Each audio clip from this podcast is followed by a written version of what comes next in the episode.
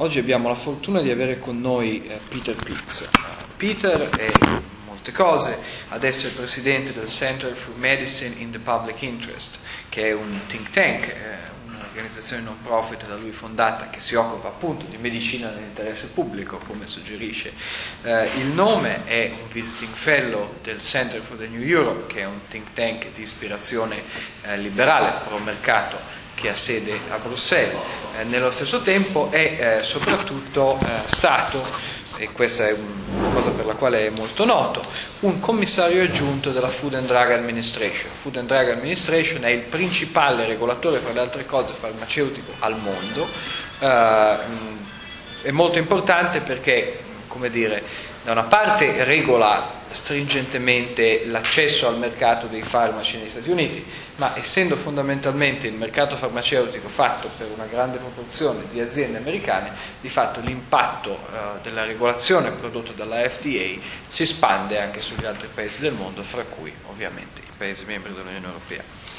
Um, Peter è un bravo scienziato sociale, è un bravo esperto di questioni legate alla sanità e alla medicina in generale.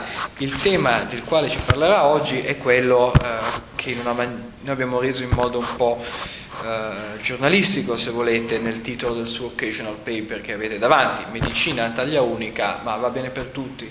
Eh, in realtà eh, il tema del quale lui ci parlerà è la differenza tra una sanità basata sui costi, che in qualche maniera è nell'ordine delle cose in uno scenario di finanza pubblica quale quello attuale.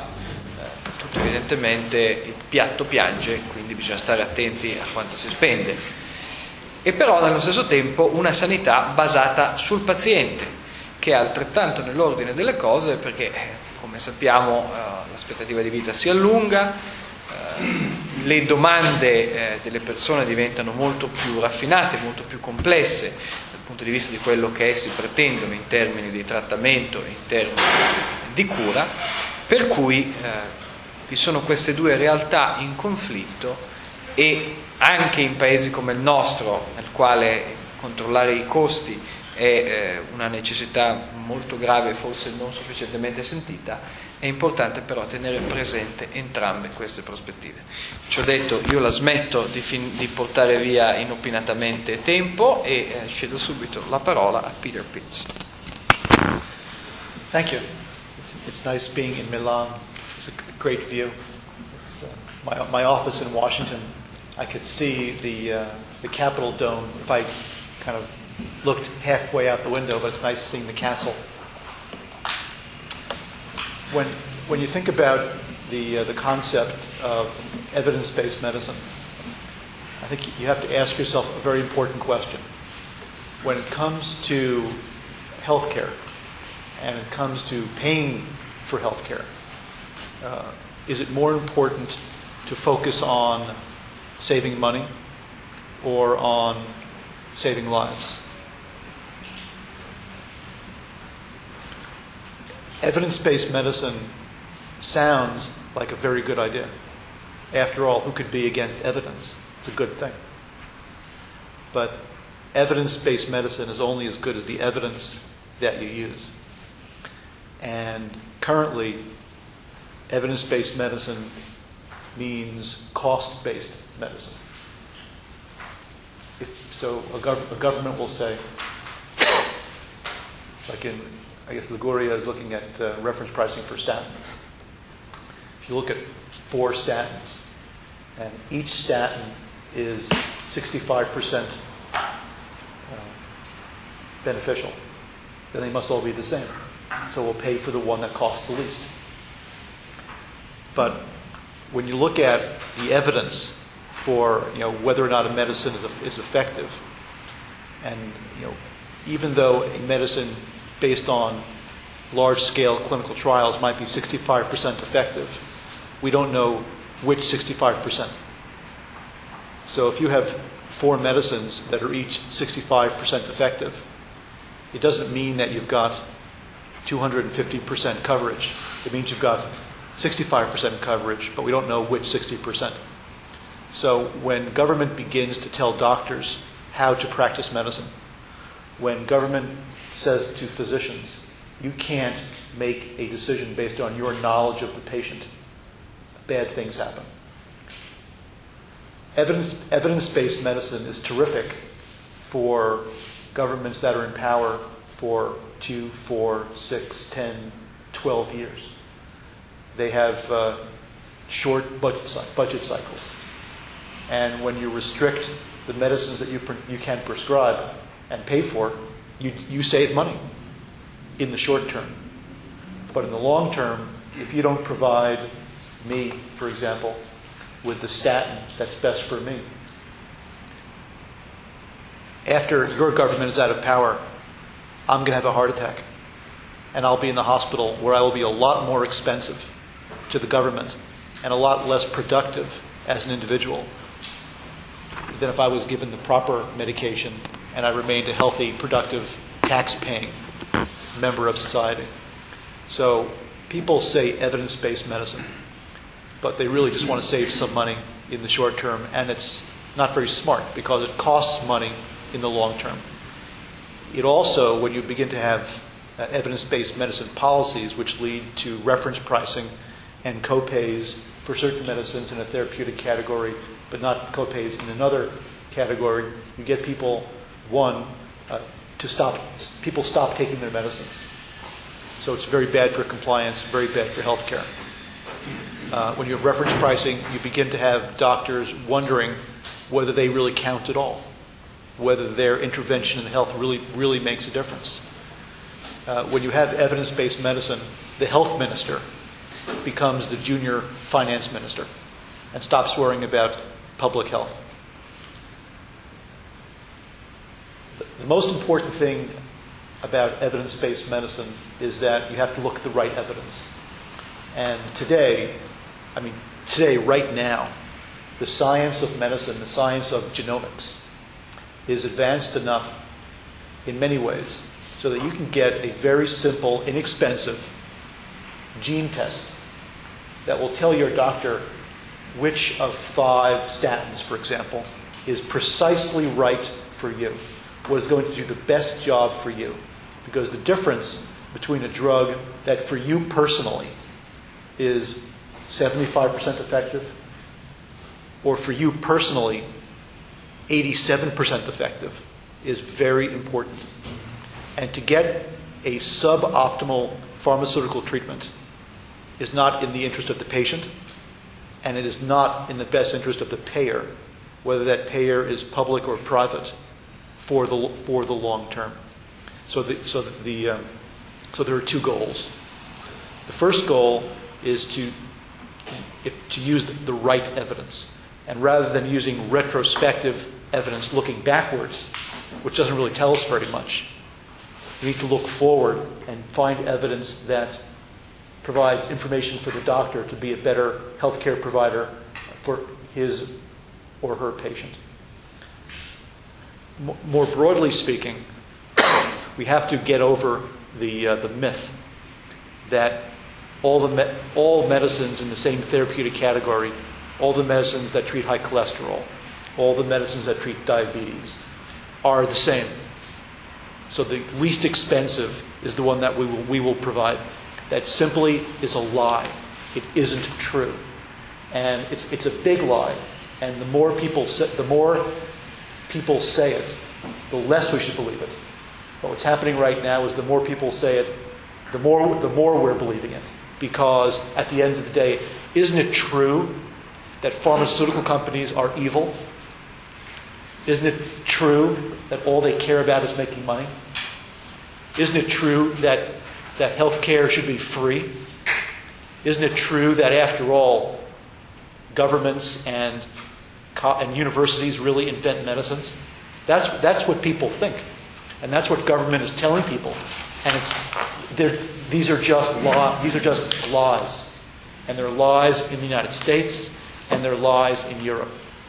And it, this isn't even a question of what type of a healthcare system is better private payer, public payer. That's, that's a completely separate conversation. The, the right medicine for the right patient in the right dose at the right time is the right thing to do regardless of who pays for health care.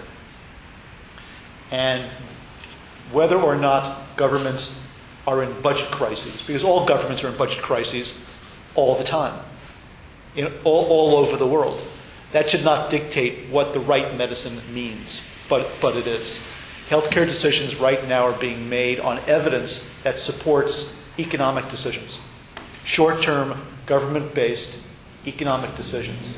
And that's just wrong. It's, it's, bad, it's bad policy and it's bad healthcare. In the United States, when I worked at the FDA, we were very cautious never to allow our policies to, to, to be put between the doctor and the patient. That's what's happening right now in the United States because now we have a much larger government payer role. It's what's happening uh, in many countries in the EU, certainly what's happening uh, in Italy. And when you begin looking at various uh, parts of Italy, bringing in reference prices, that's, that's, that's the ultimate example that government believes that the most important thing when it comes to healthcare is saving money as opposed to saving lives. And not only saving money, but saving money in the short term and not even thinking about what's going to happen in five or ten years. Last year in the United States, there were 80,000 diabetic amputations. Okay? These are mostly 100% preventable with appropriate medication. So you have the cost of the hospital, obviously, but even more importantly, you have the cost to society of people who have amputated limbs. The big issue in healthcare, which evidence based medicine, improperly defined, ignores, but properly defined, really addresses, is the issue that right now in the West, we're very good at treating people once they get sick. We're very bad at keeping people well. And that philosophy is what drives policy rather than having me, I'm, I'm 47 years old, so rather than having me take a statin to lower my cholesterol, which I will have to take for the rest of my life, or a diabetes medicine if, if I have diabetes, which I'll have to take for the rest of my life, rather than paying for that, government is more than willing and never complains about paying for my hospital care. That's just bad policy. It's it's backwards thinking. It's 20th century thinking. Now we have, we have, we have the ability to create 21st century medicines. We need to think about healthcare policy in a 21st century way. And that's, that's difficult for physicians to do. It's really hard for politicians to do. But it, it, absolutely, it absolutely must be done. We can't have 20th century healthcare policies in, in the 21st century. Some, another, uh, a lot of this comes down to rhetoric. Evidence based medicine is one term of rhetoric. Another term of rhetoric is called rational use of medicines. And this is a big term in Brussels, and it's a big term in Geneva. And rational use of medicines means that uh, healthcare systems and physicians should only be able to use one or two medicines for any disease. Once you, be, once you go beyond one or two, that's not rational. Just two. But remember, rational use of medicines also has the word ration in it. And that's what it is. Rational use of medicines also wants to control information about healthcare to doctors. This isn't, they don't even, I mean, information to patients, information to people they would never do that. But they actually want to control information to physicians so that physicians can only do what government tells them.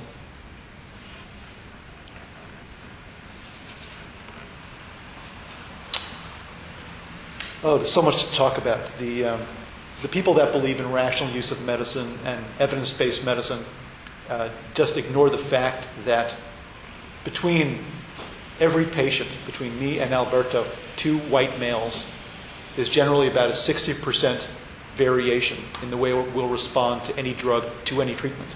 They think that we're exactly the same. That's, that's just, uh, it's silly.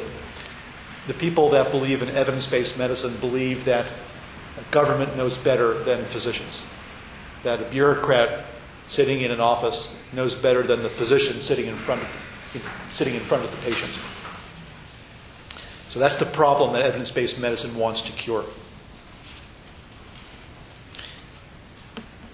There was one very interesting uh, long-term study done in, in the United States at a hospital that has a very restrictive formulary. And what it showed was that the more restrictive the formulary, the higher the cost of care in the hospital. So rather than treating the patient aggressively with the most appropriate treatment, they treated the patient with the least expensive treatment, and the patient ended up with uh, far inferior health care outcomes. So if the goal is to keep the bill down, that can be done. That's just math. But if the goal is to get the patient well most effectively for the longest term, that's science. And evidence based medicine, I think, needs to rediscover what science means. Gov- governments love using words like evidence based medicine because evidence is good. Governments love using words like rational use of medicine because governments want to be rational. But what these words really mean, it just provides pseudoscience for governments to save money. Uh, it's not real science, and that's, and that's dangerous. Because now that we can look at the human genome and we can test people for precise treatments, it's just uh, incumbent on us to do the right thing and to do that. Otherwise, uh, we're fooling ourselves and we're providing substandard care to our patients. So, those are just kind of my opening comments. The really fun part of these conversations is, is for me to answer your questions. And